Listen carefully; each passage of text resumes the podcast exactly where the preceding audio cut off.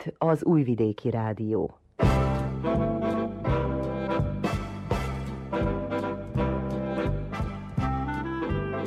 Mozaik.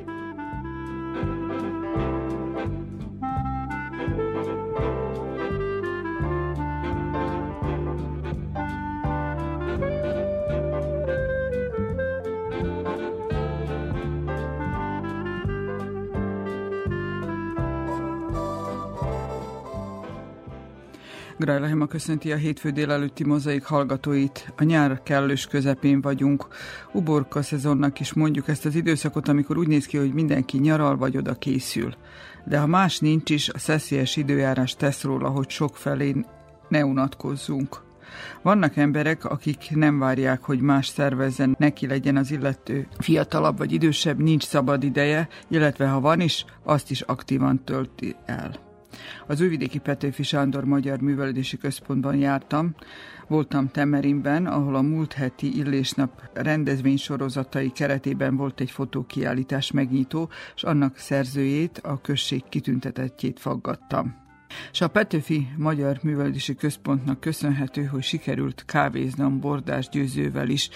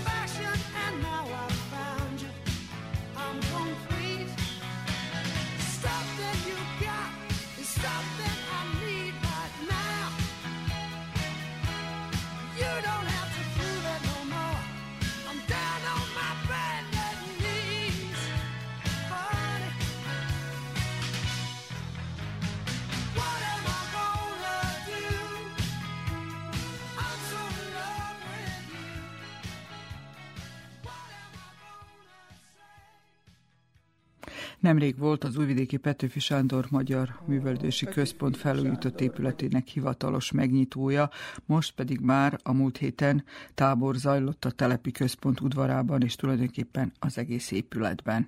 Ez szolgált apropól, hogy felkeressem őket. A Petőfi Sándor Magyar Művelődési Központ teljesen felújult, új életet kezdenek most ez a hosszú tatarozási időszak és a Covid időszak után. Feltételezem, hogy a központ vezetői is kiéheztek arra, hogy újraindítsák az életet. Így igaz. Már nagyon vártuk, hogy meglegyen a nagy megnyitónk is, hogy tényleg életet leheljünk ebbe a Petőfibe, mert nagyon nagy volt a kimaradás, tehát hosszú volt ez a tatarozási időszak, és mi megcsináltuk a terveket, tehát már most dolgozunk nagyba, vagyis majdnem, hogy befejeztük a jövő évi terveinket is, és a hagyományos rendezvények mellett, tehát az, ami eddig is a Petőfiben volt, akár a Darányi telepi társalgó, akár a március 15-e ünnepség, a Szent István ünnepségünk, az aradi vértanúkra emlékeztünk, és minden olyan vallási és nemzeti ünnepre, amit eddig is, tehát azon felül mi kidolgoztunk egy olyan tervet is, hogy kiállítások, koncertek, színházat, tehát amatőr színházlátogatások, és ha tudunk, profi színházakat is vendégül látni, akik itt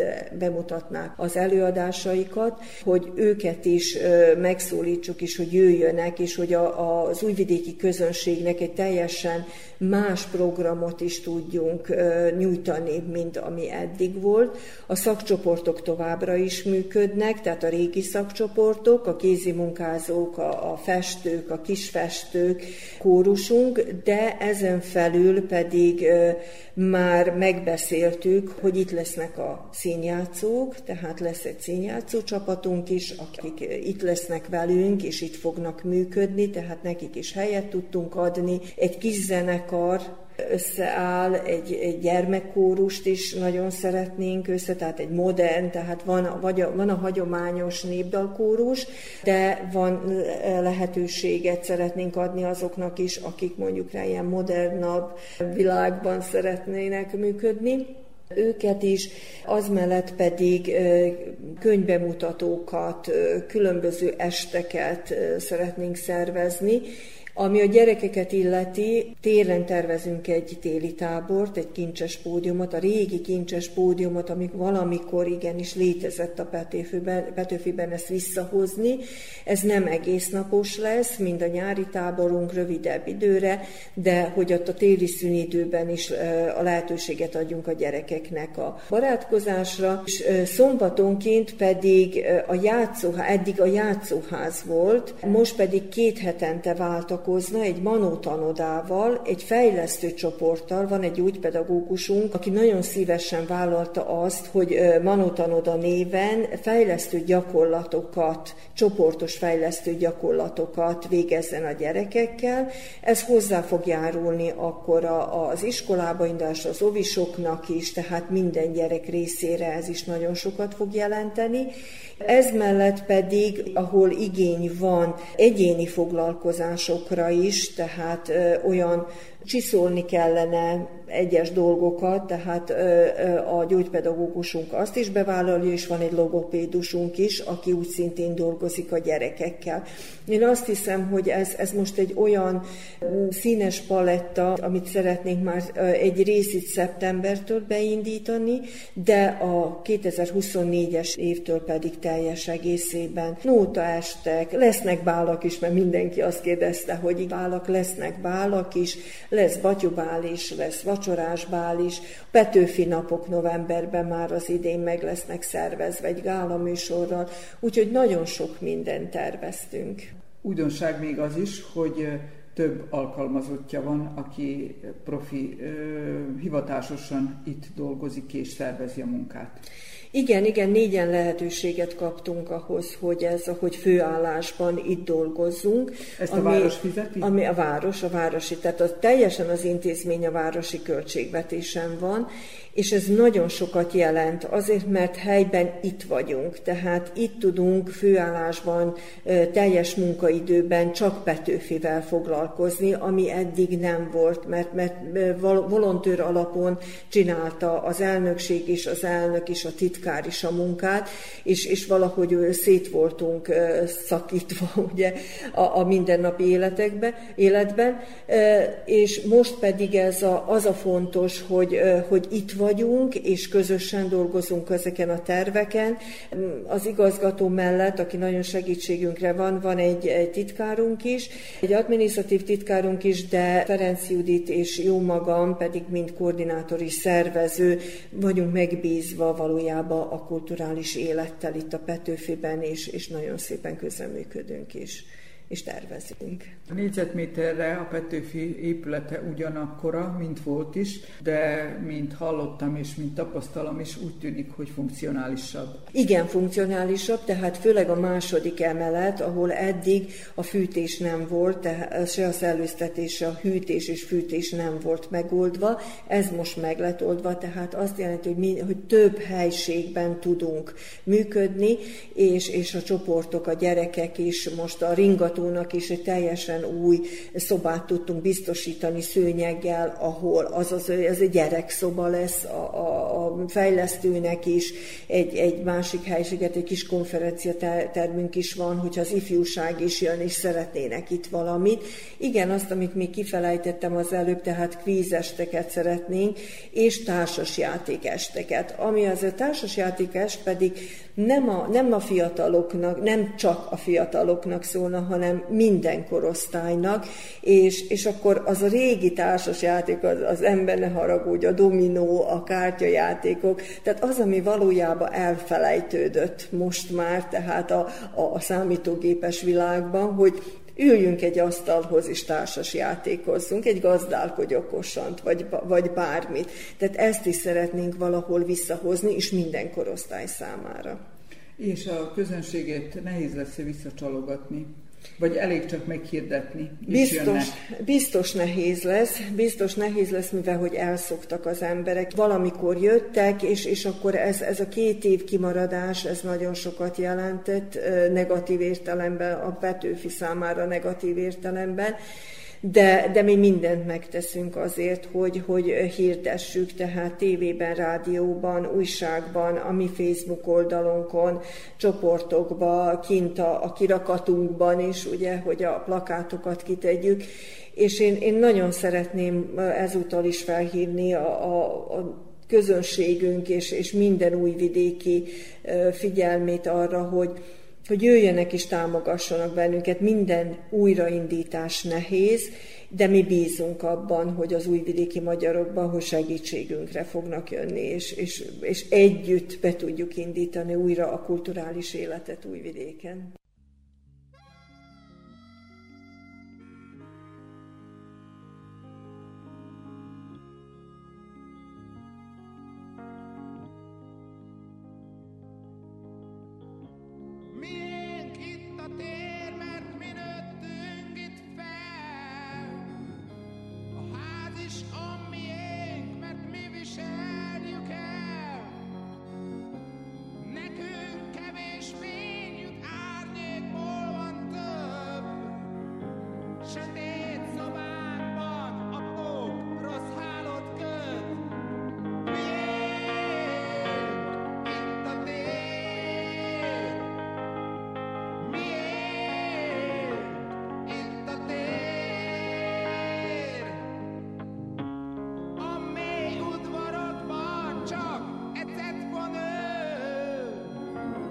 Lépcsőn, melyen járunk, elkopott a kő.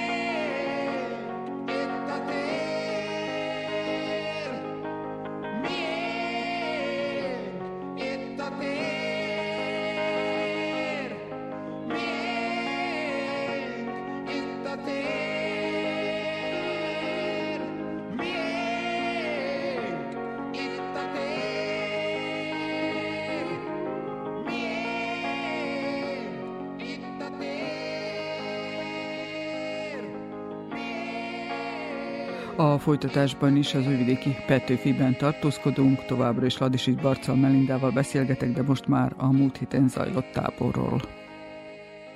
Az újvidéki Petőfi Sándor Magyar Művelődési Központ tele van gyerekekkel és zsongással. Elkezdődött a hagyományos nyári tábor. Ladisics Barczal Melinda nem először viseli gondját ennek az egyhetes rendezvénysorozatnak. Hát igen, nagy örömünkre újra beindult a tábor, tehát 2 év kihagyás után is már nagyon kiéheztek a szülők is, a gyerekek is, és valójában mi is, hogy újra tele legyen, és gyermekzsivajtól legyen hangos a Petőfi. Az idei nyári táborunk témája 5 nap Meseországban, és feldolgozzuk a mesefajtákat, minden nap egy új mesefajtával találkoznak a gyerekek, és pénteken pedig készülnek egy kis jelenettel, dalocskával, tánccal, bármivel, amit megálmodnak együtt az oktatókkal, a csoportvezetőkkel, és ezt be fogják mutatni a gála műsorunkon, és mindazokat a kézműves dolgokat, amit egész héten készítenek, ezt is meg fogják mutatni a szülőknek, és persze haza is tudják vinni, és ott ékesítheti az otthonukat, a szobájukat. Az idei táborunk nagyon népes, tehát ez megint arra mutat, hogy mennyire várta mindenki. 110 gyereket tudtunk befogadni, és fogadtunk be. Kevesebb létszámra gondoltunk, de hát akkora volt a jelentkezés, hogy nem volt szívünk elutasítani őket. Több mint 20 oktató segítő, 2 junior segítőnk is van. Ők foglalkoznak velük, megálmodták a foglalkozásokat, és én azt hiszem, hogy nagyon-nagyon tartalmas hétnek nézünk elébe. Ez a tábor a Petőfi udvarában zajlik, sátrakat húztatok fel, hogy a naptól egy kicsit óvjátok a gyerekeket, meg magatokat is. A városi gyerekeknek a maga a szó, hogy tábor, az feltétlenül azt jelenti, hogy esetleg kint a természetbe, vagy elég kimozdulni a megszokott környezetből? Elég kimozdulni és találkozni. Igaz, hogy most kezdődött a nyári szünidő, de hogy láttam most, ahogy jöttek, úgy megörültek egymásnak az osztálytársak is, és amikor jelentkeztek is a tábor, az is fontos volt, hogy jön az osztálytársam, és én is ott akarok lenni, tehát újra barátkozni, találkozni. Nekik ez a fontos.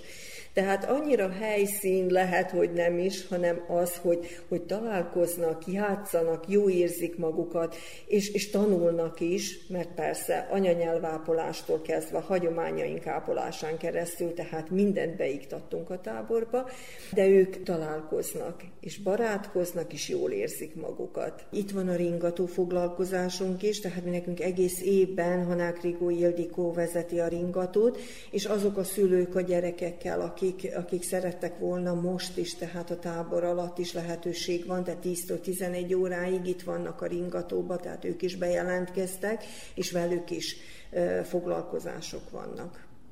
Nehéz volt önkénteseket találni, mert hiszen ez egy olyan csapatmunka, ahol elég sok ember kell, hallottuk, ugye 20? Igen.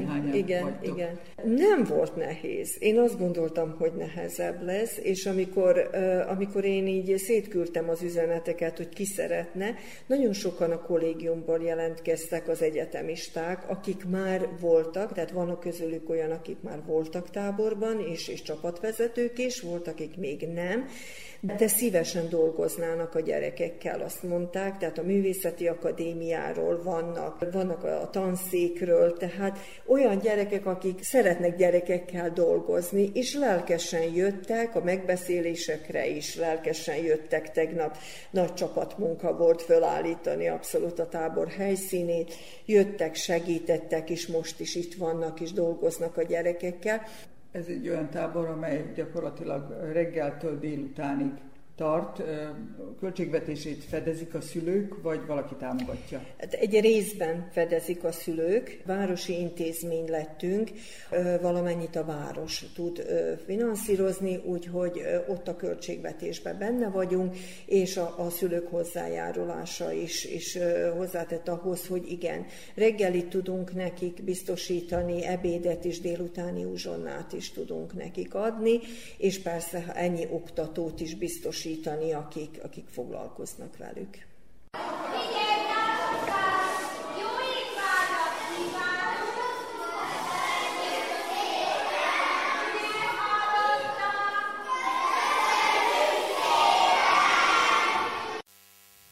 Ilyen a hangulat étkezés előtt, most pedig halljunk néhány önkéntest, aki foglalkozik a gyerekekkel.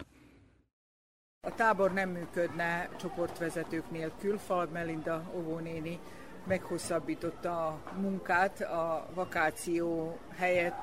Itt van a táborban, igen. Szinte az elejétől. Igen. Hát én már gondolom, hogy 12. éve, és elejétől itt vagyok, és a legfiatalabbakkal foglalkozok, úgyhogy most is ugyanúgy óvodás korosztállyal dolgozom. Feltételezem, hogy nem csak azok a gyerekek vannak itt, akikkel nap mint nap az óvodában találkozik. Nem, hát igen, ők is itt vannak, meg a másik óvodákból is itt vannak, úgyhogy de ismerjük egymást, úgyhogy gond nélkül fog majd lezajlani ez a hét.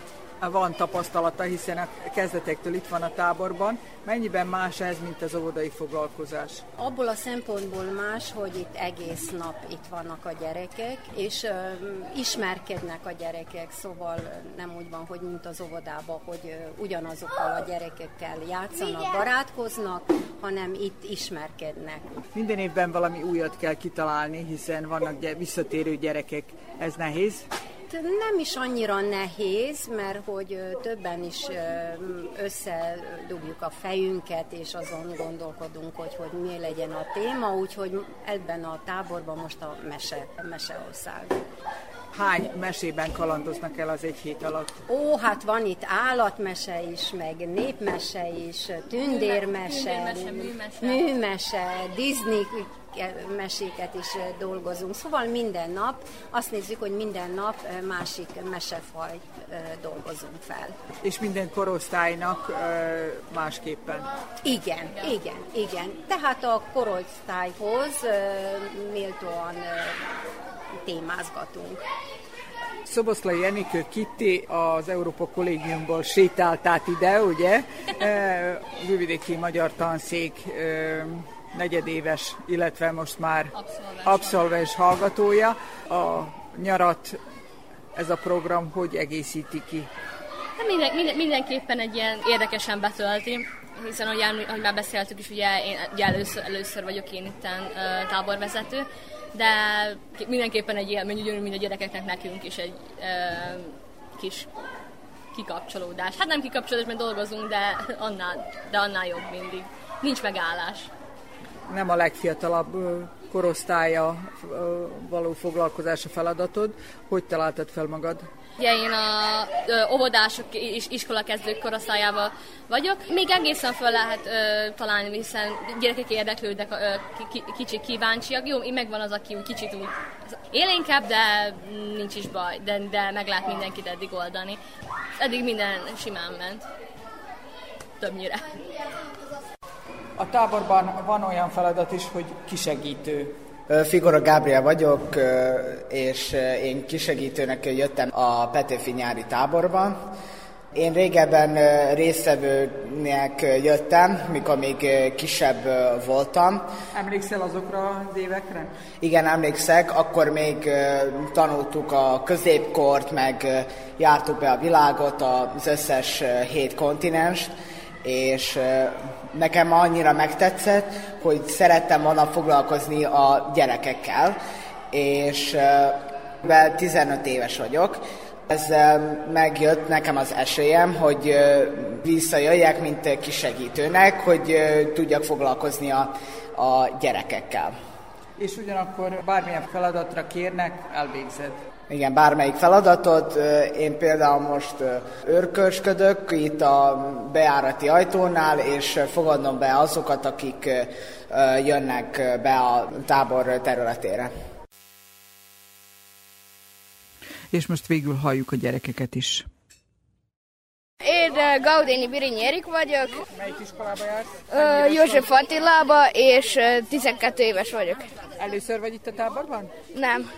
Hányszor voltál már? Voltam már egyszer, és nagyon jó volt. És azért jöttél most is? Igen. És ezen a héten mi érdekeset csináltatok? Ezen a héten plakátokat festettünk és csináltunk. Miről? Tímekről, és csapatokat csináltunk, és akkor együtt versenyeztünk. És már lehet tudni, hogy kik a legjobbak? Hát igen. A kekeres. Én Valók Ádám vagyok. A hanyadik osztályba jársz? Harmadik. És te hanyadszor vagy itt? Nem tudom, olyan harmadszor, vagy egyszer körülbelül. És ez a nyárnak egy része? Vagy a legfontosabb része neked? Hát nem, mert megyek majd még tengerbe, de igen fontos. Ezen a héten mi érdekes történt itt már? Hát csináltunk ilyen plakátokat, meg ilyen papírokat, meg zászlókat. És melyik része a napnak a legjobb ebben a táborban? Hát a délután. Akkor mi történik? Hát akkor csináljuk a zászlókat, meg mindet általában. És te az iskolában is szereted a rajzórákat? Hát úgy. Itt jobb? Igen. Én Kis Eleonora vagyok. Hány éves vagy? 6. És először vagy itt a táborban? Nem. Nem? Voltál már máskor is? Igen. És mit szeretsz itt? Szeretem az ebédet. Az ebédet? Nagyon szeretem. És miket főznek? Húst és krumplit. És mit szeretsz csinálni itt a táborban? Szeretek rajzolni, és szeretek készíteni. Hát, amit lehet. És vannak új pajtásaid? Vannak. Még ami óvodában jár, az is van. Még itt... Jó. És vannak új barátok is. Igen. Na, ki akar még beszélni? Én Jóván Milosavdjevic vagyok, én 12 éves vagyok, és járom iskolába Petőfi Sándor. És először vagy itt a táborban? Nem. Mostan, hát 2 éves itten vagyok. Másodszor vagy? Igen, másodszor. Te nem magyar osztályba jársz? Nem, szerb. És hol tanultál meg magyarul? Hát, mikor kicsi voltam. És itt egy kicsit csiszolod a magyar nyelvet? Hát igen. Kijavítanak, amikor valamit igen. Rosszul mondasz? Igen. És mit szeretsz itt a táborban csinálni? Hát csinálni, van csopor, és még hívunk kekeres, és akkor játszunk, és úgy. Csinálunk a papírba valamit, és így. Szeretsz kézimunkázni? Igen. És mondd, az iskolában van magyar óra? Van. Szereted a magyar tanulni? Igen. Egy kicsit nehéz, de jó.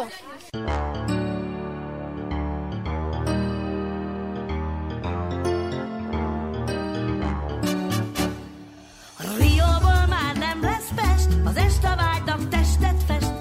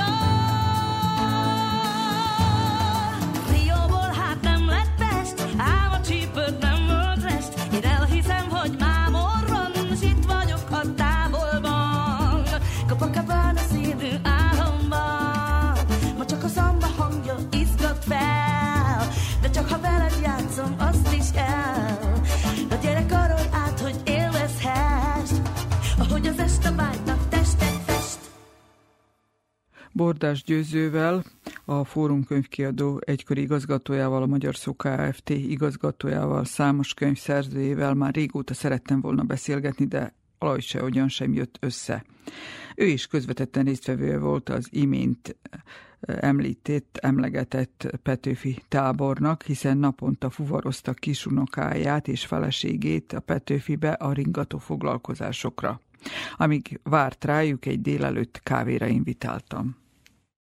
Számomra öröm beszélgetni olyan nyugdíjasokkal, akik nem is érzik, hogy nyugdíjasok, és az évek történések sorával folytatódnak a nyugdíjaztatás után is. Bordás Győzőre is ez vonatkozik. Már szinte el is felejtette, hogy mikor ment nyugdíjba. Most már több mint 10 éve nyugdíjas vagyok, de nem egészen értem, hogy az lennék.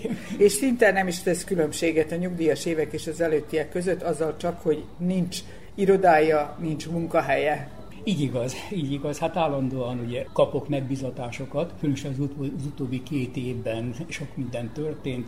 Először is a Becskereki Agora kiadó kért föl, hogy készítsek egy novellaválogatást, amelyet lefordítanak szerb nyelvre, és ez meg is jelent. Aztán utána az újvidéki írók antológiába választottak be egy novellát, amely angol nyelven is megjelent, és hát egy régi fölkérésnek is eleget tettem, még valamikor 8 évvel ezelőtt a bátyámmal együtt csatornatörténetet írtunk, az újvidéki Tiszkicved kiadónak a megrendelésére.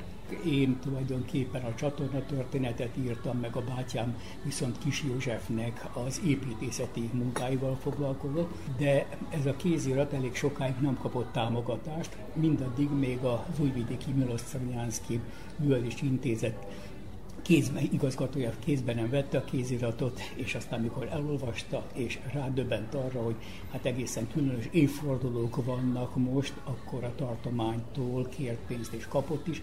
Így jelent meg ez a könyv nem régiben, abból az alkalomból, hogy a csatornaépítő Kis József születésének a 275. és halála 210. évfordulóját ünnepeljük. Tavaly viszont 220 éve volt annak, hogy a Ferenc csatorna hajózhatóvá vált, mert 1802-ben haladt át az első derekje. Viszont Rása Popov, aki recenzense volt a kötetnek, azt emeli ki, hogy mi itt sajnos nem is tudjuk azt, hogy ennek a csatornának milyen nagy jelentősége volt, és hogy még a Szuezi, a Korintosz és a többi csatornák előtt épült meg, és annak idején 158 kilométerre lerövidítette a vízi utat a Kárpátoktól Budáig és Bécsig. És van egy adatunk is az 800-as évek végéről, hogy évente 1200 deregját haladt át ez a csatornán. Na most Kis Józsefnek ugye a nagyszerűsége abban volt, hogy mint kamarai mérnök, akit annak idején Apatinba helyeztek, megbízták azzal is, hogy a német telepesek számára is tegye élhetővé ezt a középbácskai részt. Most mi történt? Lóháton bejárta többször a vidéket, és mérőléccel bemérte, megállapítva, hogy a Duna és a Tisza között 3,8 méter szintkülönbség van, tehát, hogyha egy csatornát építenének, akkor 3 zsilippel meg lehetne oldani a hajózhatóságot is. Na most tehát elég sokat kellett kilincselniük neki is, meg öccsének, Gábornak is, mire ugye ezt a tervet jóvá hagyták. De aztán érdekes mód Kempelen Farkas, ugye, akit a sakképéről ismerünk elsősorban, de hát ő volt a zsilipek mérnöki tanácsadója, tehát ő mérte be a dolgokat, tehát ő is javasolta, hogy ez a csatorna épüljön meg, amiben önös érdeke is volt, hiszen ő volt az osztrák sókoncernek az igazgatója, és hogy mondjam, itt tulajdonosa, és ő föl tudta mérni, hogy mit jelent az, hogyha a vízzel fölfelé 10 nappal rövidülre azzuk, lefelé viszont 20 nappal, akkor hogy ez mekkora megtakarítást jelent. Na, szóval minden esetre elkezdődtek az építések, még 1793-ban, 9 évig tartottak, időközben Kis Józsefet el is tanácsolták a csatornaépítéstől, mert hát azt róták föl neki, hogy nem végzett eléggé komoly munkát, mert sok helyen ugye beszakadoztak a partok és így tovább, ami hát egy természetes dolog volt, hiszen Ez egy lápos terület volt mindig is, viszont a nagy múve az, hogy megépült végül is ez a csatorna, amely, hát hogy így mondjam, egészen a közelmúltig végighajózható volt. Most már ott Velbász környékén, ahol a központ van, eléggé betömődött, de Dunáról jövett Verbászig és a Tiszáról jövett Szent Tamáson keresztül el lehet még jutni a csatornán keresztül. Tehát nagyon nagy munka volt ez, és hogy mennyire a sajátjának érezte, azt a síremléke is bizonyítja, ugyanis a verbászi zsilip fölött ő megtervezte a saját kriptáját is, ahol ma is nyugszik, amelyen egy fölirat áll, hogy nyugszik Kis József, vízmérnök, hogy halhatatlan, bizonyítja egy csatorna, hogy hallandó az, hogy itt fekszem. Na most költőember is volt, rajzolt és minden, és amellett, amit mondtam, bátyám viszont kikutatta azokat az építészeti objektumokat, amelyeket ő tervezett. Például templomokat tervezett, a kucorai görög-keleti templom mai napig is áll, aztán megtervezte a Szent Tamási katolikus templomot, amely 1848-ban leégett, és helyére egy másik épült. Megvannak a karavúkai evangélikus templomnak is ugye a tervrajzai, de iskolákat tervezett Cservenkára, Verbászra, Torzsára, aztán a Tisza mentén Kanizsára, Zentára, Adorjánban, Szárazmalmot, Becsére. Szóval nagyon sok mindent tervezett, lakóépületeket tervezett Apatinba, Zomborba, Kúlára. Tehát mondom, hogy nagyon komoly munkát végzett, és hála Istennek mindennek maradandó nyoma is van, ugyanis a Zombor és a Kastély levéltárakban ezeket a tervrajzokat fölleltük, és ebben a kötetben közöltük. Na most még azt nem mondtam, hogy ez a kötet kétnyelvű, tehát bilingvális, mert a Tiszkiszövet kiadónak ide ragaszkodott, hogy szerb nyelvű legyen, mert hogy elsősorban ugye a szerb nyelvű közönségnek meséljük mindezt, amit a csatornáról és Kis József életútjáról tudni kell, viszont nekünk ugye elég sok irodalmi emlékünk is van már, hát emlékeztetnek arra, hogy még a 30-as években Molter Károly verbászi születésű író, később Marosvásárhelyen élt, és tanított, ő a Tibolt Márton regényében emléket állít a csatornának. Aztán Majtényi Mihály az Élővíz és a Császár csatornája regényében szintén ugye főszerepet ad a csatornának. Hát nekem is van két regényem, még 82-ben jelent meg a Fűszfasi, majd a Csukódó zsilipek, amely szintén csatorna regénynek minősül. Erről a regényről után el kell, hogy mondjam, hogy 82-ben megjelent, de 99-ben, amikor Magyarország volt a frankfurti vásárnak a díszvendége, akkor a környező országból kerestek olyan regényeket, amelyek valami kapcsolatban vannak a németséggel. Na most tekintettel arra, hogy itt a csatorna meg a németek ugye a főszereplők ebben az időben, így erre az én regényemre esett a választás, amit le is fordítatok, és német nyelven meg is jelent, és ha ennél a regénynél tartunk, most fordítják le szerbre is, több mint 30 év után. Tehát a regény él továbbra is. Reméljük, igen, hogy újból életre kap, mert hát ugye most már elég sokan el is felejtették, ugye hát 30 év azért nem kis idő, de tény, hogy most már akkor ugye, szóval német után szerb nyelven is meg fog jelenni. Visszatérve a csatornára, mekkora kutató munkát igényelt a nem is túl vastag könyv, de sok információt tartalmaz. Hát igen, ez tulajdonképpen én eszészerűen írtam meg a csatorna történetet.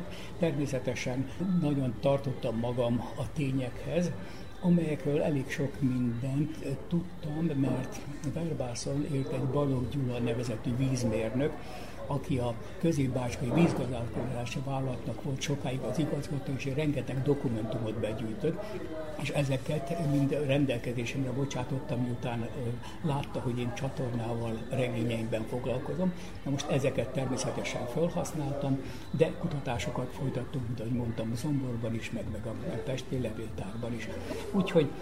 izgalmas volt ez a kutatás? Hát akkor izgalmas volt, úgy lelkesített a dolog, hogy már kaptam valami megbízatást, és akkor az ember elkezd valamin dolgozni, és kutat, és újabb adatokat talál, akkor kezd lelkesedni, és végül hát így született meg a szerb nyelvű szöveg, viszont a Hídban közöltem én eszét a csatornáról, és azt magyar nyelven is ebben a kötetben közöltük, és ahogy mondjam, a bátyámnak a tanulmány is tulajdonképpen két nyelven jelent meg ebben a kötetben.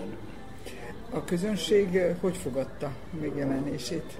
Meglepő módon nagyon jól fogadta a közönség, olyannyira, hogy most már utánnyomás is készül, de például soha nem történt meg az, hogy a megjelenés után egy hónappal a Danasznak a vasárnapi magazin melléklete egy teljes oldalt szentelt ennek a könyvnek, de nem sokkal azután a Politika magazinja is két teljes oldalon foglalkozott a könyvvel, nem beszélünk arra, hogy még a Vecserben Novosti is két teljes oldalon, tehát érdekes, hogy tehát a szerb nyelvű közönség jobban fogta, vagy érdekesebbnek tartotta, mint az itteni magyar közvélemény, ugye? De ez érthető is, mondom, éppen olyan szempontból, hogy mi azért a csatornáról, hát jóval többet tudtunk, meg tudunk. Számukra ezek új információk voltak? Gyakorlatilag igen, és valahol erre az évfordulóra úgy látszik mindenki rákattintott. És elképzelhető-e, hogy ezek után esetleg a szakértők is odafigyelnek jobban a csatornára, amely még mindig létezik, és egy kis újításra szorulnak. Hogy mennyire nem ismerik a csatorna történetét, bizonyíték, hogyha Szabadka felé megyünk az autóton, vagy ellenkező irányba Szabadkára jövünk Újvidék felé, és amikor a Ferenc csatornára érünk, akkor ott az van kiírva, hogy DTD csatorna, tehát Duna-Tisza-Duna csatorna, holott ez a Ferenc csatorna, vagy a később a Bácskai nagy csatorna, vagy ahogy a szerbek hívták, Veliki Bácski kanál.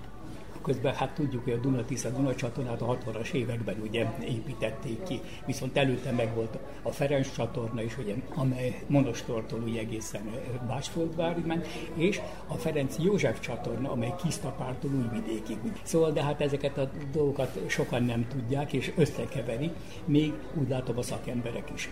És volt-e alkalma élete során hajózni rajta? Rövid szakaszon, igen, Verbásztól Szivácig egyszer felhajóztunk, viszont a Szent Tomás részt is aránylag jól ismerem, mert hát ugye én foglalkoztam Pehány József festőnek a munkásságával, és Pehány József megfestette a Krivaja torkolatánál levő vízimalmot, és akkor hát ez érdekelt, úgyhogy oda is el kellett hajóznom, hogy lássam, hogy hogy is néz ez ki, és hát a rajzok megvannak, és a PH monográfiában természetesen azt is szétettem. Lévén, hogy verbászi születésű gyerekkorában? Csatornában fürödtünk természetesen, meg a zsílin kamrába ugráltunk, meg kapaszkodtunk, ugye a szabad deregjékre, meg hát szóval természetesen ott volt az életünk, viszont hát az 50-es évekről van szó, akkor még a csatorna olyan tiszta volt, hogy mi beúztunk a közepére, leereszkedtünk és vizet ittunk, ugye, szóval és semmi bajunk nem lett. Manapság bezzeg. Hát manapság viszont épp ez a rész már velünk bűzlik, hogy így mondjam, különösen ebben a nagy melegben. Voltam egy évvel ezelőtt is, akartam fényképezni Kis József síremlékét mai állapotában, de el kell, hogy mondjam, hogy a Duna-Tisza-Duna vízgazdálkodási vállalat gondját viseli, szépen rendbe van téve, sőt, még az a rész gömb az Obelix tetején is ott fénylik, ugye, amikor süt a nap. És hogyha már vizekről beszélünk, térjünk át a Dunára. Verbász után Újvidék lett a következő otthona. Itt a Duna közelsége, vagy a Duna jelenléte vált-e ki olyan érzelmeket, mint a csatorna közelsége a szülőhelyén? Hát a Dunát föl kellett váltanom, ugye, szóval a csatornával természetesen, hát én már 63-ban ugye ide kerültem gimnáziumba, aztán ugye egyetemre, és annak idején már a fórumnak volt egy nyaralója a Hordász-szigeten, ott tanultunk meg ugye szóval evezni, meg minden, meg hát ugye szóval ott találkoztunk mi fiúk, lányok, ugye. Ott főzték hát a jó halászleveket. Azt is többek között, és hát annyira megszerettem, hogy ott a 80-as években akkor vettünk is egy kis nyaralót, úgyhogy hát azóta is oda járok ki pihenni, meg írni, meg a Hordász-sziget, régen még hozzá ott a Nagyudvarban egy nagyon szép kilátás nyílik egy a Kamoncra, úgyhogy és akkor mindig eszembe jutottak a bibliafordítók, meg szóval azok, ami a Kamonchoz kapcsolódik. Ezekből elég sok novella is született, és akkor most már el kell dicsekedjek, most 75. születésnapomra a Fórum könyvkiadó megajándékozott azzal, hogy válogatást készítette a novelláinkból, és velünk történt címmel, meg is jelent, már itt van az asztalon, már egy-két könyvbemutatója is volt. Tehát mondom, nem unatkozom, dolgozom, csinálom, és Hát, hogyha van valami élményem, akkor azt természetesen megírom. Tehát nem az íróasztal fiúknak, hanem a dolgosóknak. Most legutóbb is a múlt héten ugye Kishegyesre volt meghívunk, a Kis Lajos Néprajzi Társaságban mutattam be ezt a csatornakönyvünket. Zomborban voltam, mert Herceg János díjat tüntettek ki, és akkor ott ugye a születésének az évfordulón temetőben kellett ugye róla emlékeznem, és hát ugye Herceg Jánost is nagyon ismertem, hát több könyvét is szerkesztettem, szóval mondom, mindig van valami, ami úgy lelkesít, és amiért van, miért leülni, utána nézni a dolgoknak, jegyzetelni, mert azért minden előadásra készülik el, ez természetesen. A család nem csak Újvidéken él, ez mennyire teszi dinamikussá az életét? Hát természetesen igen, mert hát az idősebbik fiam az Zentán alapított családot, Zentei tehetséggondozóban fizikatanár, és ott van két unokám, a menyem is tanárnő a közgazdaságiban, van egy 8 éves, meg egy 6 éves unoka, a kisebbik fiam viszont ebben az IT-szektorban dolgozik, Zürichben, úgyhogy most már néhány éve ott vannak, ott egy 2,5 éves kislány van, aki jelenleg is itt van velünk, úgyhogy most a nyáron vannak. Hát akkor ezt is el kell, hogy mondjam, hogy most ünnepeljük az 50 éves házasság évfordulónkat, és erre az alkalomra hát a család apraja nagyja összejön. Tehát a két fiú két felé indult új életet kezdeni. És nincsenek a szülőkre, sem rám, sem jogász édesanyjukra, úgyhogy mindenki más utat jár, ami rendben is van. Visszatérve arra, hogy annak idején, amikor Verbászról el kellett indulni, vagy nem kellett elindulni, de úgy hozta az élet, hogy Újvidéken folytatta tanulmányait, össze lehet hasonlítani azt az időt, amikor a fiatalok elindultak otthonról, és manapság. Amikor 55-ben ugye első osztályba elindultam, akkor 60 magyar gyerek volt, tehát két osztályban 30-30-an Verbászon, és több mint 10 éve Verbászon már nincs magyar tagozat. Úgyhogy azért ezt a nagy lepusztulást, ezt tapasztaltam, és valahol ezeket a szomorú élményeket is próbálom megírni, főleg novellákban, de nagyon komoly ez a lepusztulás.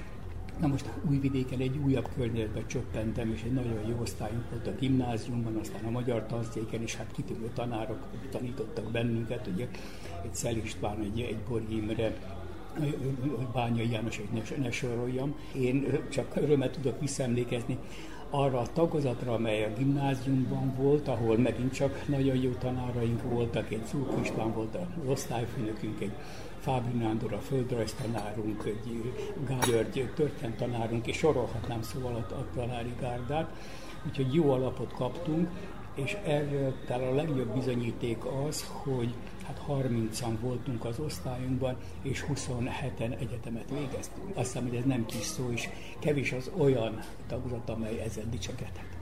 Tehát ez egy aranygeneráció. Igen, de már második osztálytól a legjobbak voltunk mindig a gimnáziumban, a legjobbtól, és itt beleértve a szerb tagozatokat is természetesen. Ugye. És amikor elindult Verbászról, az egyértelmű volt, hogy nincs visszaút, vagy fennállt a lehetőség, hogy esetleg a tanulmányok végeztével visszatér? Tehát tulajdonképpen mindig meg is környékeztek. Amikor lediplomáztam, akkor hívtak, hogy a verbászi rádiót vezessem, de én akkor már ugye bedolgozó munkatársa voltam, a televíziónak is, külmunkatársa a Magyar Szónak, és akkor valahol úgy éreztem, hogy itt maradok én Újvidéken, nem beszélve arról, hogy időközben megnősültem, gyerekek születtek, és így tovább, tehát akkor már teljesen kötődtem Újvidékhez. És így volt az, hogy 71-től 76-ig a Magyar Szó művelési rovatán dolgoztam, ottan átkerültem a Híd Folyirathoz, szerkesztőnek Bányai János mellé, majd mentem tovább, és akkor elég sokáig, 27 évig voltam a Fórum könyvkiadónak igazgató főszerkesztője, Magyar Szónak igazgató, és így tovább, és hátáról a posztról is mentem nyugdíjba. Amikor a bordás fiúk azt mondták, hogy Újvidéken kívül vállalnak munkát, ez hogy érintette a szülőket? Az egyik Svájcban talált munkát, a másik Zentán. Ez a távolság, ez mennyire nagy ahhoz képest, hogy Verbász Újvidék Én ezt természetesnek vettem, ugyanis az idősebbik fiam, amikor lediplomált, akkor beírta a doktori, mondjam így, tanfolyamot Budapesten. Na most azért került Zentára, mert Zentára át tudott menni Szegedre, és Szegedről ment föl Pestre, mert hát ugye ez 4 évig tartott ugye ez a doktori képzés, így került Zentára a tehetséggondozó gimnáziumba, és hát végül ott nősült meg, ott maradt, és ez ilyen természetes volt. Viszont a kisebbik fiam az itt Újvidéken kezdett el dolgozni ebben az IT-szektorban, és neki kirendelésük van Zürichben is, meg Abu Dhabiban is. Na és akkor hát felajánlották neki ezt a zürichi munkahelyet, ugye, mert hát jó angolos is, meg németes is, minden, úgyhogy, és akkor így került oda, és jelen pillanatban is ott van. Tehát ezt én természetesnek veszem, hogy a gyerekek mennek a saját útján, mi csak fedjük, hogy hát hol vannak, és mit csinálnak. És az ünnep akkor van, amikor együtt van a család? Így van, hogyha valami van, akkor meg vannak hívva természetesen, és jönnek is, hál' Istennek. És a Svájcban élő unoka milyen nyelven beszél? Velünk csak is magyarul, de viszont a bölcsödében német nyelven. Viszont nagyon érdekes az, hogy ha mi most németül szólunk hozzá, akkor nem, akkor magyarul válaszol, de ha meg ott van az óvodában, akkor meg legtermészetesebb, ugye, hogy németül gagyog ugye egyelőre, hát ugye, de most már mondatokat is mondom. Újvidéken is mind kevesebb a diák az iskolákban, magyar diák. Látjuk, igen. Ez visszafordíthatatlan? Hát sajnos, azt kell, hogy mondjam, hogy igen, bár még én örömmel tapasztalom, hogy itt a Petőfiben is, ahol ugye most is a kisunokánk ott van ugye a játszótéren, látom, hogy elég sok gyerek van, ez úgy, hát némi reményt ad, de a fogyást azt hiszem, hogy nehéz megakadályozni, vagy megállítani. Bordás Győzőnek mi lesz a következő munkája? Mindig dolgozunk valamin. Újabb novellás kötetet szeretnék összehozni, ha idén nem is, de talán jövőre, úgyhogy új szövegekkel dolgozom. Amikor az íróasztal a legjobb barát, vagy a számítógép, akkor a külvilág teljesen ki van zárva? Többnyire régen, és hál' Istennek olyan megértő feleségem van, meg a gyerekek is, hogy tudják, hogyha az apa bent ugye a dolgozószobájában és a számítógép mellett ül, akkor dolgozik, és akkor, ha nem muszáj, ne bántsuk, hagyjuk nyugodtan dolgozni. És a barátokra van idő? Azokra is van. Tulajdonképpen a telepen van egy baráti társaság, és általában hetente egyszer találkozunk. Aztán az Újvidéki Írók Egyesületének, az elnökségének is tagja vagyok, ugye ott is találkozunk. Tehát van baráti társaság. Természetesen a Fórumházban rendszeresen bejárok, meg annélkül nem tudok, hát 41 évet éltem ott le, ugye, úgyhogy nem tud az ember ugye elmenni az épület előtt, hogy be ne nézzem, ugye. Tehát kellenek az emberi kapcsolatok. Kellenek, és fontosak is természetesen. Bordás Győzővel beszélgettem.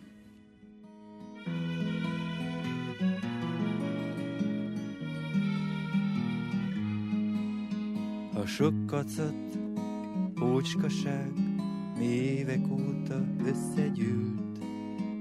Szerte széjjel ott hevernek ők. Polcokon, meg mindenütt. Gyertyaszál, gyöngyszemek, felébe tört mézes kalács, hajcsattak és karkötők, s egy régen elszakított lánc. Filléres emlékeim, oly drágák nekem, kidobni őket nincs erőm, s mind értéktelen. Filléres emlékeim, oly drágák nekem, ők tudják, mennyit ér az életem. A művirág sok éve már a céllövöldében kinyílt, se fénye már, se illata, de őrzi még az álmait. A rongybaba csak porfogó, és ott hever az asztalon. A lelke már az égbe szállt, de eltemetni nem tudom. Filléres emlékeim, oly drágák nekem, kidobni őket nincs erős, mint értéktelen, félléres emlékeim, oly drágák nekem, ők tudják, mennyit ér az életem.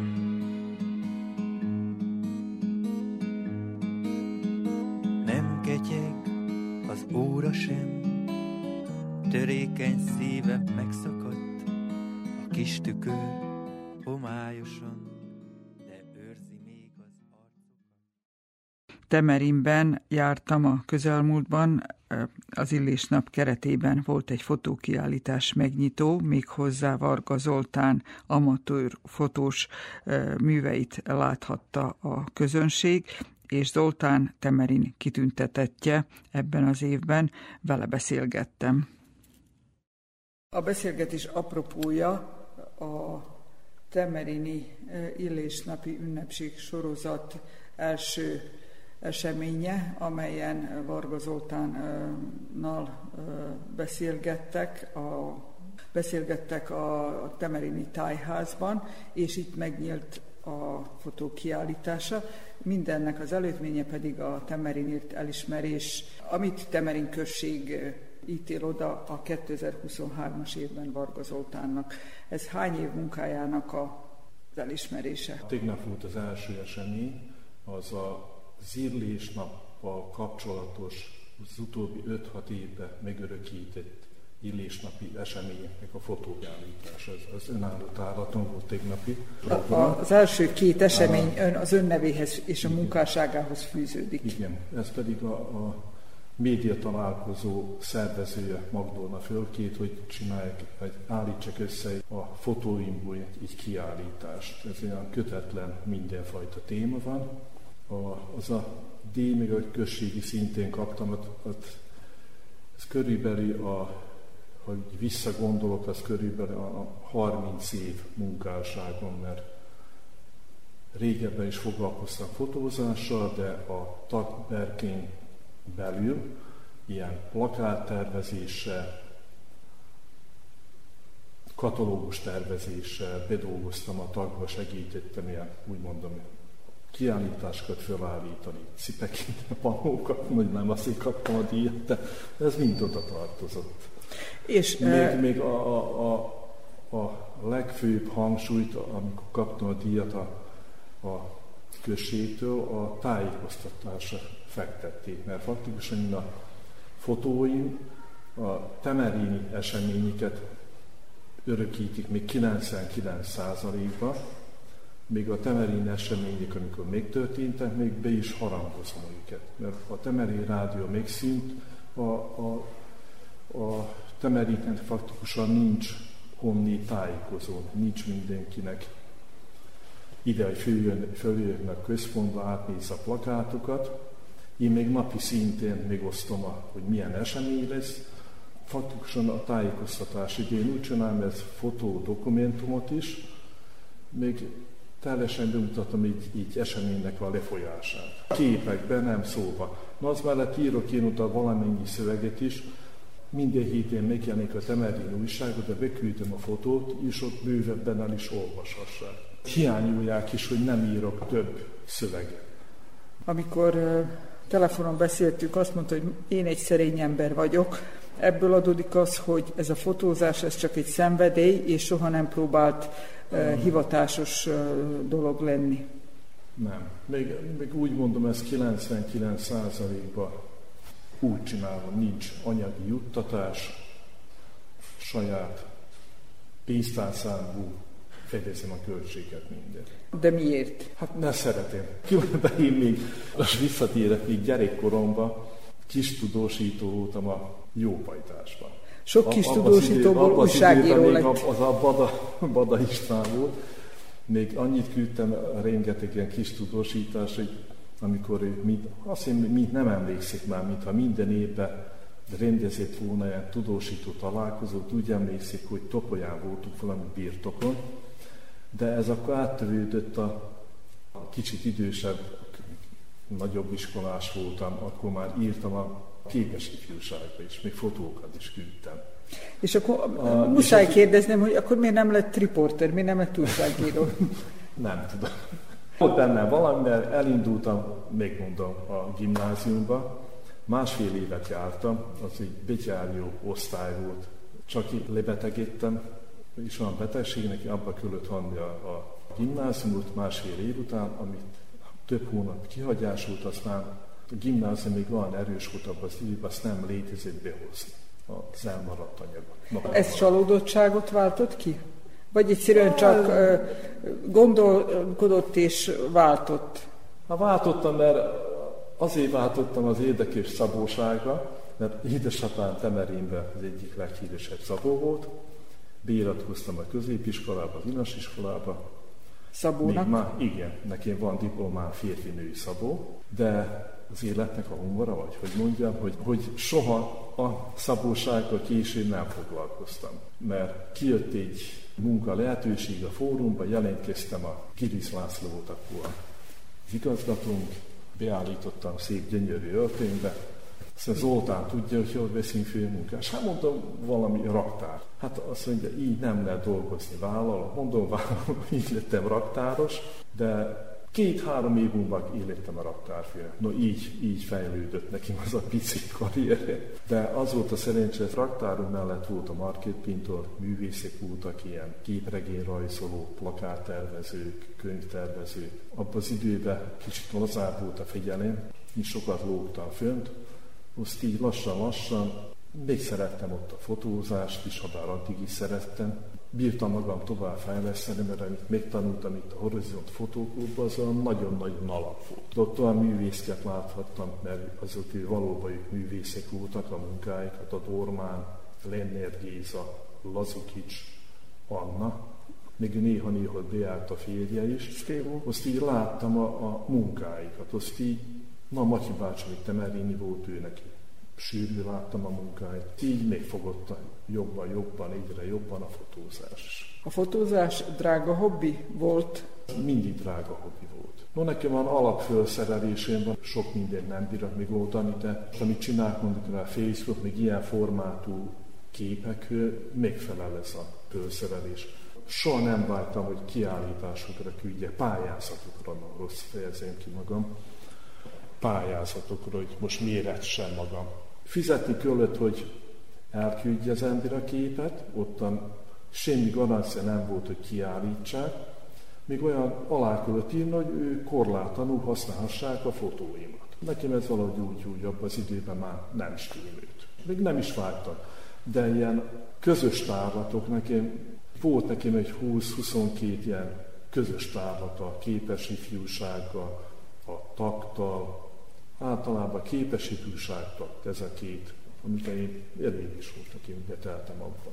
Mondhatjuk azt, hogy ez egyfajta lokálpatriotizmus, ami a fényképezésen keresztül jut kifejezésre? Hogy minden Temerin körül forog? Igen, minden. 99%-ja fotóimnak számoltam. Eljuttam 46.250 fotó. Van egy pár fotó, ami a Péterváradból körülbelül egy 20-30, még Opátiáról egy 60-70. És ez a pár évtized alatt soha senki nem volt, hogy megfogja és azt mondja, hogy Zoli, gyere, legyél te a tájékoztatásban a hivatásos fotós Temerinben. Nem. Most egy pár éve, amíg jobban belementem, mellettem át a még boldogult Szungyi atya.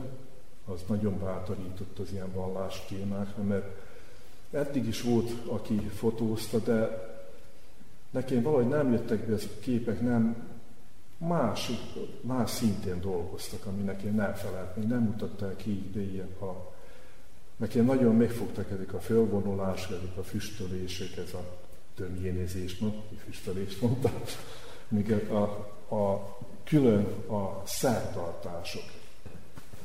Még ilyen fölvonulások. Ez egy külön misztikusan világ nekem. Most szerettem volna azért átvinni az embereknek ezt a tartalmat, hogy mi is.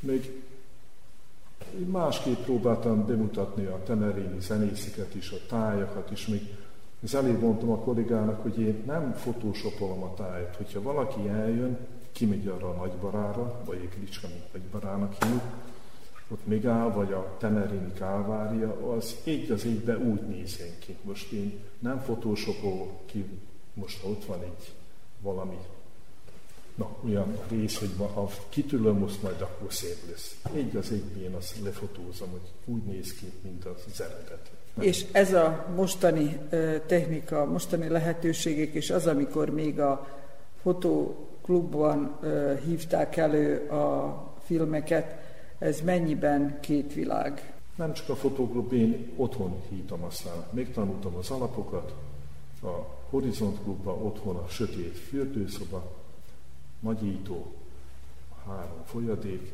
Az igazságot mondom, ott is lehet egy fotósokolni, de úgy, hogy eltakart az ember, hogy ne itt kevesebb fény essen, ott még több fény. Ott is a fehér-fekete képek, az mind manipulálva voltak. Én nem szeretem így manipulálni. Mai technika, digitális képek sokban megkönnyítik a fotósnak a munkáját, legelőször abban, hogy rögtön lássa végeredményt. És mondjuk nem manuális módban fényképezünk, mert vannak, hogy akkora művészek vagyunk, hogy minden magot állítsuk, az élességét állítsuk, külön a fény, meg minden.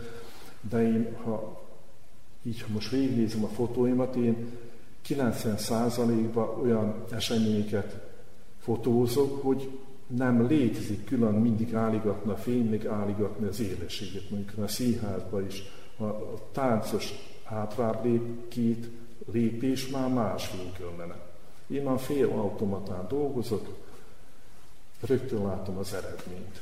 És a sikerélmény az abban a pillanatban megvan, vagy amikor már kép lesz belőle?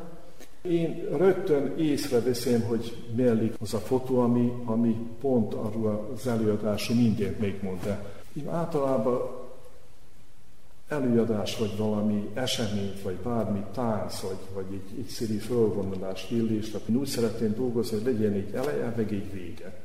Van, aki elmény csinál 2-3 fotót, és annyit. Én szeretném azt levezetni, ezt az eseményt, hogy is történik. Ez azt jelenti, hogy nem siet el a helyszínre? Nem. Én másképp dolgozok. Vannak olyan események, hogy előző nap, hogyha lehet, megnézem a helyszínt, amikor még kezdődik valami esemény, nézem, hogy hova érdemes állni, hogy esnek a fények, úgy bemérem. Sokszor van, hogy Zolit nem fényképez. Mondom, én kivárom azt a pillanatokat. Rögtön nem, hogy csak csattogtatom a gépemet, az annyi, hogy minél több fotó legyen. Várom a jeleneteket, hogy most ami tört. Mert ha valaki megnézi nyugodtan a képeket, mindent, ez még van a komponálva. Amikor értesítették, hogy idén ön lesz a községi kitüntetés várományosa, hogy érintette ez a hír? Jó érzés, különösen azért, mert hozzáértő emberek adták. Még nem is gondoltam, hogy van a községi szintén van egyének, akik ennyire figyelik a munkámat, hogy tudnak róla, hogy mit csinálok még. Jó érzés van. Mindig az ember azt mondja, most ezután majd többet dolgozok. Én csak szeretném ezt a szintét tartani, még ezt a tempót, még a vallásos vagyok, mind azért, mondom, csak a Jóisten még adja az egészség továbbra is. Hány éve nyugdíjas?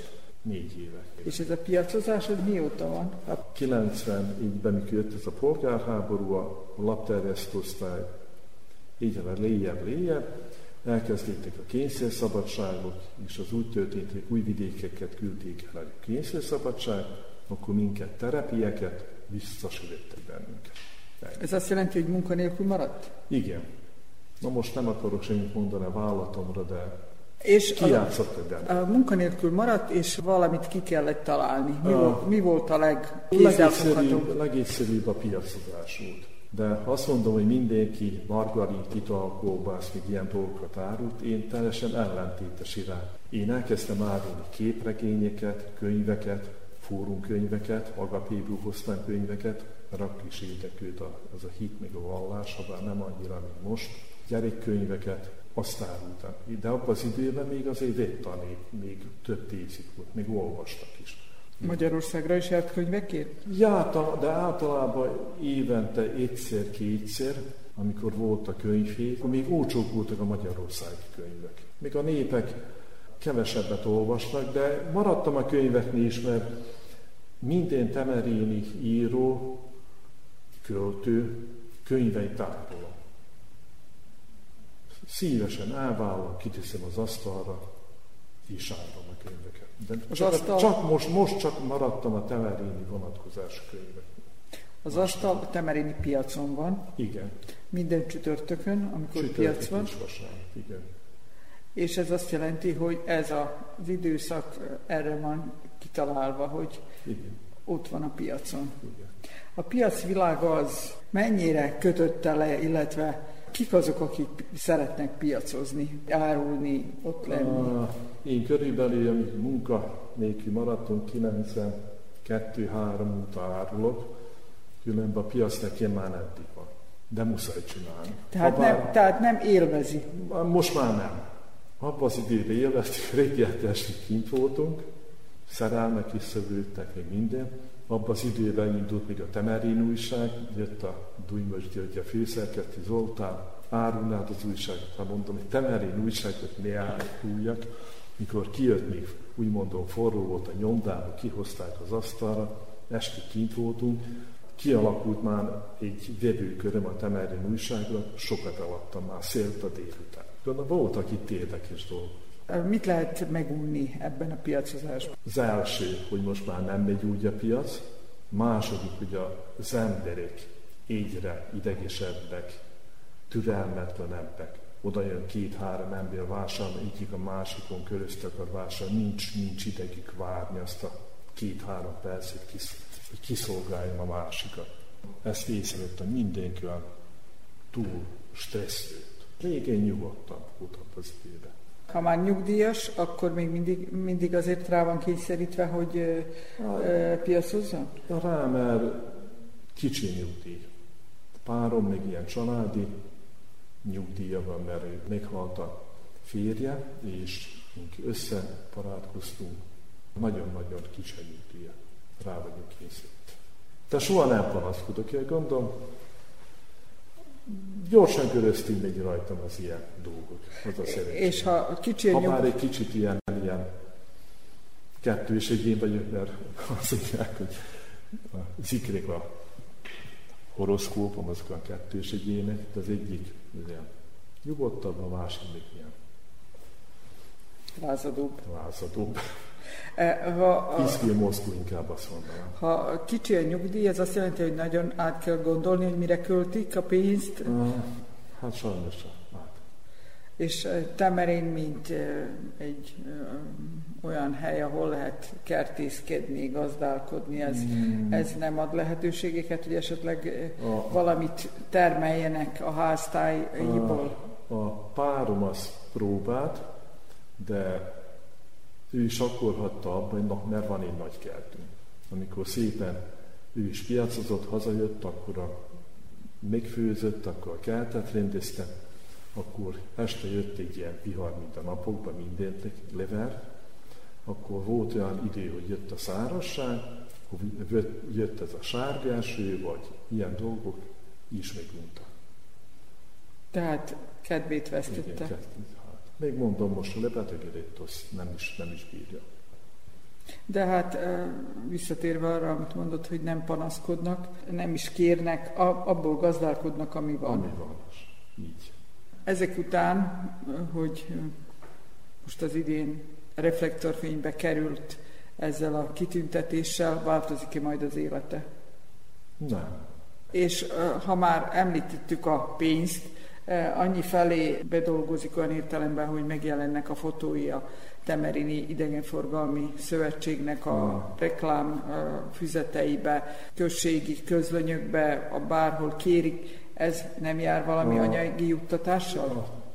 Az idegenforgalmi szervezet, míg a község az évente juttat. De nem nagy összeg, de támogattak is mindig, de az nem akkor összeg, hogy mostan, hogy abban bírjuk nagyon pótolni a nyugdíjat. Azért fotófőszerelés itt is vannak, azért itt egy elveszkidő objektív, és akkor ott van 1000 dinár, vagy az ember nem úgy teszi le a gépit, az a védő sapka eltörik. De annyi pozitív visszajelzést még mondhatom, hogy szeretetet kapok az emberektől, még annyi barátra, ismerősre tettem szét, amit nem is gondoltam. De úgy magyarok, mint szerbek között is. Még most, mikor kaptam ezt az elismerést, annyian jöttek gratulálni, akik életemben nem is beszéltem vele, kisült, hogy követik az oldalamat, követik a munkásságomat. De mondom, úgy magyarok, még szerbek. Az embernek ad egy olyan földöltőséget. És soha nem is gondolt arra, hogy elhagyja Temerint? Nem. Itt jól érzi magát. Mondjuk rá, a bátyám az teljesen más volt, ő kikötött. Franciába kikötött, Afrikába kikötött, Finnországba, erre, arra, ő teljesen más volt. Én meg igyekszem még találni Temerinbe azt, ami a szép, még a jó. Van, aki mindig csak azt a rosszat lát, hogy már ez is, még az is, hát vegyétek észre, próbálom visszamenni a fotókkal, hogy valóban van Temerinbe szépségek, még olyan emberek, akik dolgoznak a faluén még, ez a sok civil szervezet mindent. De sajnos vannak olyan egyének, hogy soha nem jönnek el ilyen tárlat, vagy valami, de... De a szépen kívül vannak olyan dolgok is, amik nem éppen olyanok, no, hogy ki kellene, hogy dicsekedni kellene velük, de ha azt nem mutatja meg a fotós, akkor sokan nem veszik észre. De azt is még mutatom, különben arra nagyon is ragadnak az emberek, csak gondolom, hogy fölteszik egy-két képet, de amire panaszkodnak, én azt nem teszem föl, hanem tudom, hogy kihő forduljak szóbelileg.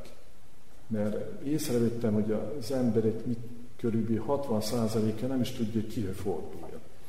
Most lássák, hogy a Zoli ezt fotózik, megy a faluba, még kapcsolatban van mindenki, akkor nekem mondják, így direkt, vagy rám írnak, vagy ezt így bírok mégis segíteni az emberekbe, ebben a csúnya dolgokban is.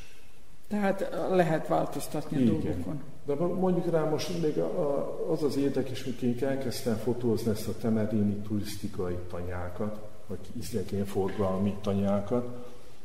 Most például kint az infoközpontot a Nagyvaránál, vagy van mondjuk rá Antéroszállás, Sárkatanya, még több, most a legújabb a Tóparti tanya. Mindenki csodálkozott, hogy ez hol van. Nem ismerik a saját falujukat. Mi külföld is ráírtak, hogy hol van ez. Hát mondom, Temerinben még elmagyarázom, visszaírok neki privátul, nem, hogy most oda kép alá, elmagyarázom neki. Még érdekes volt, mert én járok Komóniára is, még járok én Szőregre is, hogy én nem csak ezt a magyar dolgokat, hanem az egész községet így fotózom. Járok én is olyan részeket, amíg én megfogott lefényképeztem, míg az idegenforgalmi szervezet, hogy ez hol van járok. Hát itt még itt, ez az utca még az. Ez azt jelenti, hogy fényképezőgép nélkül nem moccan sehova. Nem. Még, hát faktikusan 90%-ban állva van mindig. Az volt az érdekes, mikor kaptam ezt az ismerést, a Diana, azt mondja, Zoli bácsi, hát hol a fényképezik? Mondom, ott van a padon. Akkor főkeltem, ezt később én dokumentáltam is. És magát nem fényképezték le? Kultúrioska lefényképezett a Varga Jóska. Külön azért eljött azt, hogy Zolikán eljött téged lefőzlek. És ez boldogsággal töltött. Igen. El. Az volt az érdekes, mikor az elismervényt, mikor beszólták kapom, szégyek össze magamról ilyen újabb fotókat. Még lehet családi fotó. Hát átésztem, de nem voltak újabb fotók. Körbe kérdeztem a fotókat, a Jóskát is, meg van a Medveszki, és annyi ő is fotózik, hogy van-e valami. Ők nézegették a képeket, azt küldtek el. Még olyan csináltam, akkor fogtam a mobilt, kimentem a határba, templom, vagy mit tudom, Kálvárihoz, olyan fotót, hogy valami ismert, valami környék. Így szedtem össze fotókat. A most látható két kiállítás után mik a további tervei? Különben most még az illésnapi programok keretében van 3 temerini fotós, az egyik az én vagyok, a így közös kiállítás is a Kóka Imre iskolába. Tehát ez a harmadik kiállítás. Ez a harmadik, már kicsit sok lesz. Sok, nekem is furcsa. Na jó, de úgy próbáltam a témákat, hogy ne ismétlődjenek még másodjén. De különösen örülök ennek az illésnapinak, mert mégis hogy a fogadott ünnepünk alkalmával így ilyen tárlatot, kiállítást összehozott a kultúrközpont. Ez még tiszteltetésünk rá nekünk is, mert a központi galéria, központi terén, még már mink a magyar katolikusok iránt, és ugye a legnagyobb fontosan majdnem. Hát legnagyobb temerini ünnep. Még vannak tervek. Az egészségügy még maradjon, vannak tervek. Abba töröm az agyam még ilyen videókkal is, de elkezdtem így mobillal, ma most de nem lett mindent megoldani. Még hogy több eseményt is azért lefékek, még időben meg tudja az eseményeket, mert nem lehet minden eseményt, nem nagyon lehet, nincs ahol az ember. Mondjuk a temerini újságot se nem értesítik, hogy szólna a főszerkesztőményéki. Most így magánszorgalomból még akkora ismeretségi körön van, hogy végig telefonálgatom, hogy mi lesz, hogy lesz. Még most már szólnak magyarok és szerbek is, hogy ez lesz, még az lesz. Akkor így bírom azért, hát 80-90%-át lefedni. És akkor mikor van otthon? Feleségem szerint soha. Most is azon már megint kell menni. Ha mondom, kell. Mert reggel mentem miséronni, mentem ki a pecásokhoz, akkor 5 órára jöttem ide, de időközben már a piacra kellett készülni a hónapi piacra. De azért illésnap után azért kicsit könnyen lesz, mert csökkennek amik vannak ezek az események, az minden nap van, utána egy kis olyan langyosabb lesz a nyári. No, de azért remélem, hogy lesznek események akkor is. A temerini Varga Zoltánt hallottuk, akinek még sok jó fotót kívánunk.